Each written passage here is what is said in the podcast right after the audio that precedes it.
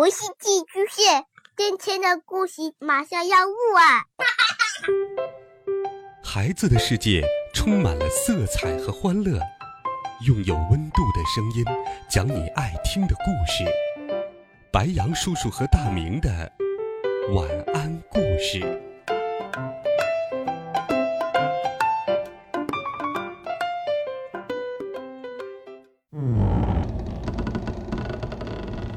小朋友们、同学们，大家好，欢迎收听白羊叔叔讲故事。今天，白羊叔叔继续带你走进故宫，跟随玉猫胖橘子去了解故宫里那些怪兽的故事。一起来听《故宫玉猫夜游记》：吻兽身上的宝剑。喵，我叫胖橘子，是只猫。我是故宫的主人，虽然我只有一岁。听说故宫从前属于一个叫做皇帝的人，我不认识他，我只知道故宫现在是我们御猫的。既然是这里的主人，我当然就要做出主人的样子，比如帮助故宫里的怪兽啊、动物啊解决一些麻烦。什么？你说一只玉猫能做什么？喂喂喂，你可不要小看我们玉猫。夏天快要结束的时候，御花园的宝相花街上，突然贴出了一张广告。广告上顶头写着三个大字：“英雄帖”。帖上写道：“故宫里。”如果有谁能拔出插在吻兽身上的宝剑，龙大人将会满足他三个愿望。下面还有一行小字，写明时间是今晚十点，地点在太和殿前广场。从黄昏时广告被贴起来起，它的周围就一直围满了玉猫、黄鼠狼、松鼠、刺猬、乌鸦、麻雀。喜鹊、鸽子，偶尔，它们中间还会出现一只怪兽，或者一位神仙。等我看到这张英雄帖的时候，天已经快黑了。这主要是因为我午觉睡得太沉，起晚了。幸亏我们猫族有超级厉害的夜视能力，让我在这么晚的时候依然能看清上面的字。多好的机会呀！只要拔出尾兽身上的宝剑，就可以让龙满足我三个愿望。这简直是童话里才会有的好事。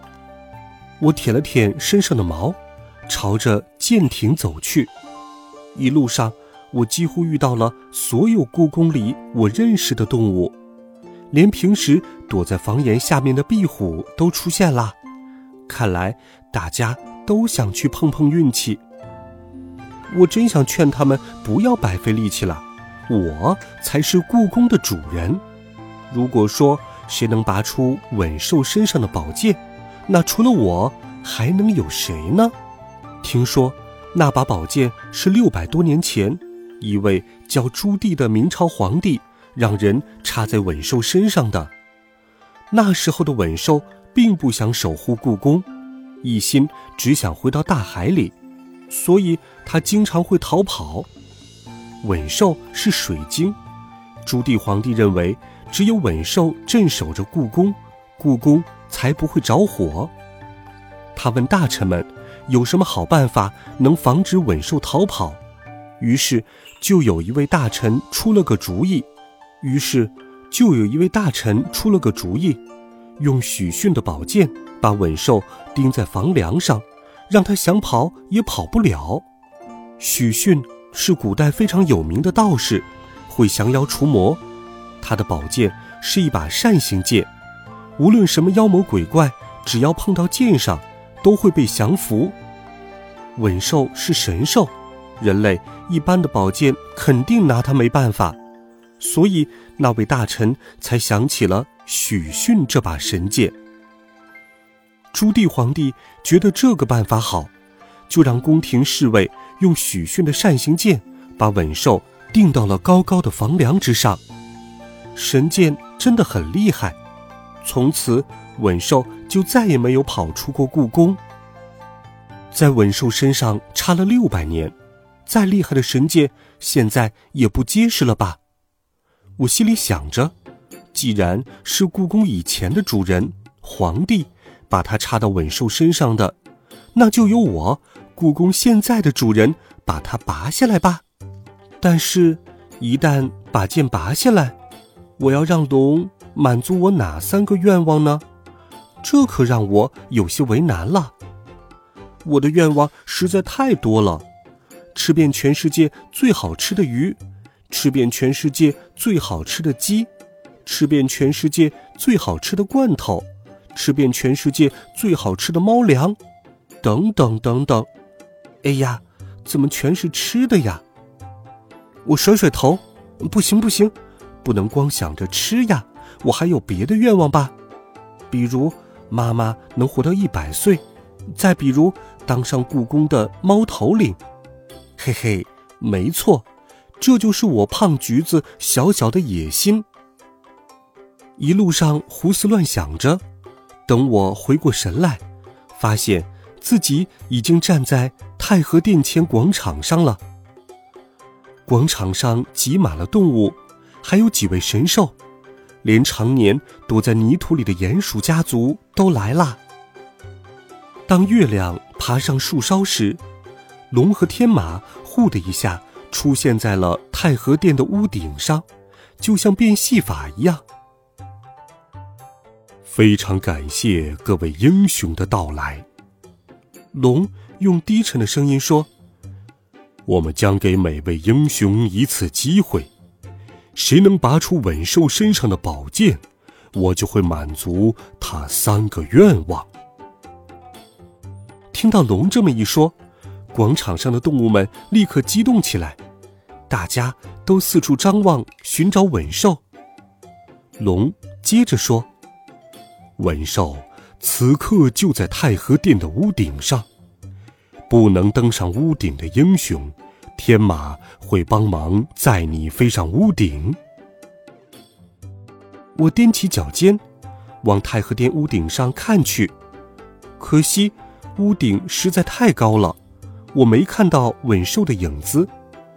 动物们排起长长的队伍，都希望自己是最幸运的那一个。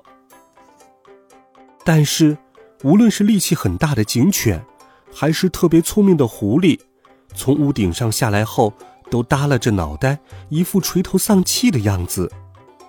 慢慢的，队伍只有之前的一半长了。可是。仍然没有谁能成功拔下稳兽身上的宝剑。排在我前面的鸾鸟是披着五彩羽毛的神兽，它飞上屋顶后，屋顶上甚至闪耀出了五彩的光芒。但是它很快就飞走了。紧接着，我便听到龙的声音：“下一位，轮到我了。”我骑到天马背上，呼的一下。飞上了高高的太和殿屋顶。金色的琉璃瓦在月光的照耀下，像是一层层的鱼鳞。屋脊上，稳兽沐浴着月光，龙头高高扬起，大鲤鱼一样的身体闪闪发光，宝剑的剑刃插在他的身体里，他的背上只有一个扇子形的剑把露在外面。这次是谁呀？稳兽轻声问：“是我，胖橘子，喵。”啊，珍宝馆的胖橘子呀，好久不见。是呀，喵。我笑着说：“不过，你背了这把剑这么多年，为什么现在忽然想拔下来了呢？”我并不是现在忽然想起把剑拔下来的，这一百多年里。我已经请遍了天上的神仙和力气大的神兽，但谁也没能把剑拔下来。稳兽叹了口气说：“哎，这段时间，不知道为什么，我总想回南海去看一看。可是，只要这把剑在身上，我就不能离开故宫。喵，你要离开故宫，回到南海去？我吃了一惊，稳兽摇摇头说：“唉，我只是想回家乡去看看。我已经答应应龙大人守护故宫，所以无论如何，我都会回来的。怪不得龙大人愿意帮你。”我松了口气说：“那就让我来拔下你身上的宝剑吧。”嗯，辛苦你了。我在琉璃瓦上蹭了蹭爪子，爬上稳兽的后背，怎么下手呢？先用嘴巴试试看。我们猫族力量最大的地方就是嘴巴，连坚硬的鱼骨头都能咬碎。我咬住剑把，一使劲儿，宝剑一动也没动。嘴巴不行，那试试腿吧。我用后腿猛蹬剑柄，宝剑还是没动。嗯，比我想象的要难呢。怎么样？稳兽的声音从下面传过来。喵，没有成功。我不好意思的说。稳兽叹了口气说：“哎，看来只能再让别人试试看了。”喵，如果连我都拔不出来，故宫里应该也没有谁能把剑拔出来了。我并不是觉得没面子才这样说，这是我认真思考后得出的结论。哦，我妈妈常常说，只有我自己才能改变自己，比如减肥。如果我动都不想动，谁也没办法能让我瘦下来。所以，嗯，什么意思？稳兽困惑的看着我。我的意思是说。你有没有试过自己把剑拔出来？喵。哦，从来没试过，这行吗？稳兽有些吃惊。我觉得你可以试试。喵。我摇着尾巴说。文兽回头看了看身上的宝剑，伸过头去试了试，他的嘴正好能够到剑把他有点犹豫的。看了看我，我使劲儿点点头。于是，稳兽叼住剑把，猛地一用力，唰的一声，宝剑居然被稳兽拔出来了！喵！天哪！虽然嘴里那么说，但我没想到稳兽真能把宝剑拔出来。稳兽自己也被吓了一跳，不知所措的叼着宝剑。哇！被我说对了，喵！我高兴的蹦了起来。稳兽缓过神来，轻轻放下嘴里的剑，盯着他看了很久。太好了，这下我可以回南海看看了。真感谢你呀，胖橘子。虽然我很替稳兽高兴，但因为是他自己拔出的宝剑。我的三个愿望算是泡汤了。听说，稳兽那天夜里就飞去了南海，但是，当我第二天早晨路过太和殿的时候，他已经稳稳地趴在太和殿的屋脊上了。听过故事，白杨叔叔再给你介绍一下稳兽。当你游历故宫的时候，如果你抬头看，故宫金黄色屋顶的脊梁两端，会有两只背上插着宝剑的怪兽，那，就是稳兽。传说汉武帝在建宫殿的时候，担心自己的宫殿会着火，就有大臣告诉他，大海中有一种怪兽，尾巴像摇鹰，是水晶。可以吞火，可以请来守在屋顶上防火。稳兽的塑像由此就出现在了宫殿之上。稳兽的背上还插着一把宝剑，相传是许逊用过的神剑，可以斩妖除魔。稳兽特别向往自由，别的怪兽都乖乖守着宫殿，只有它找到机会就会偷溜回大海里。为了让它能够永远守在宫殿里，古人就在它的背上插上了神箭，防止它逃跑。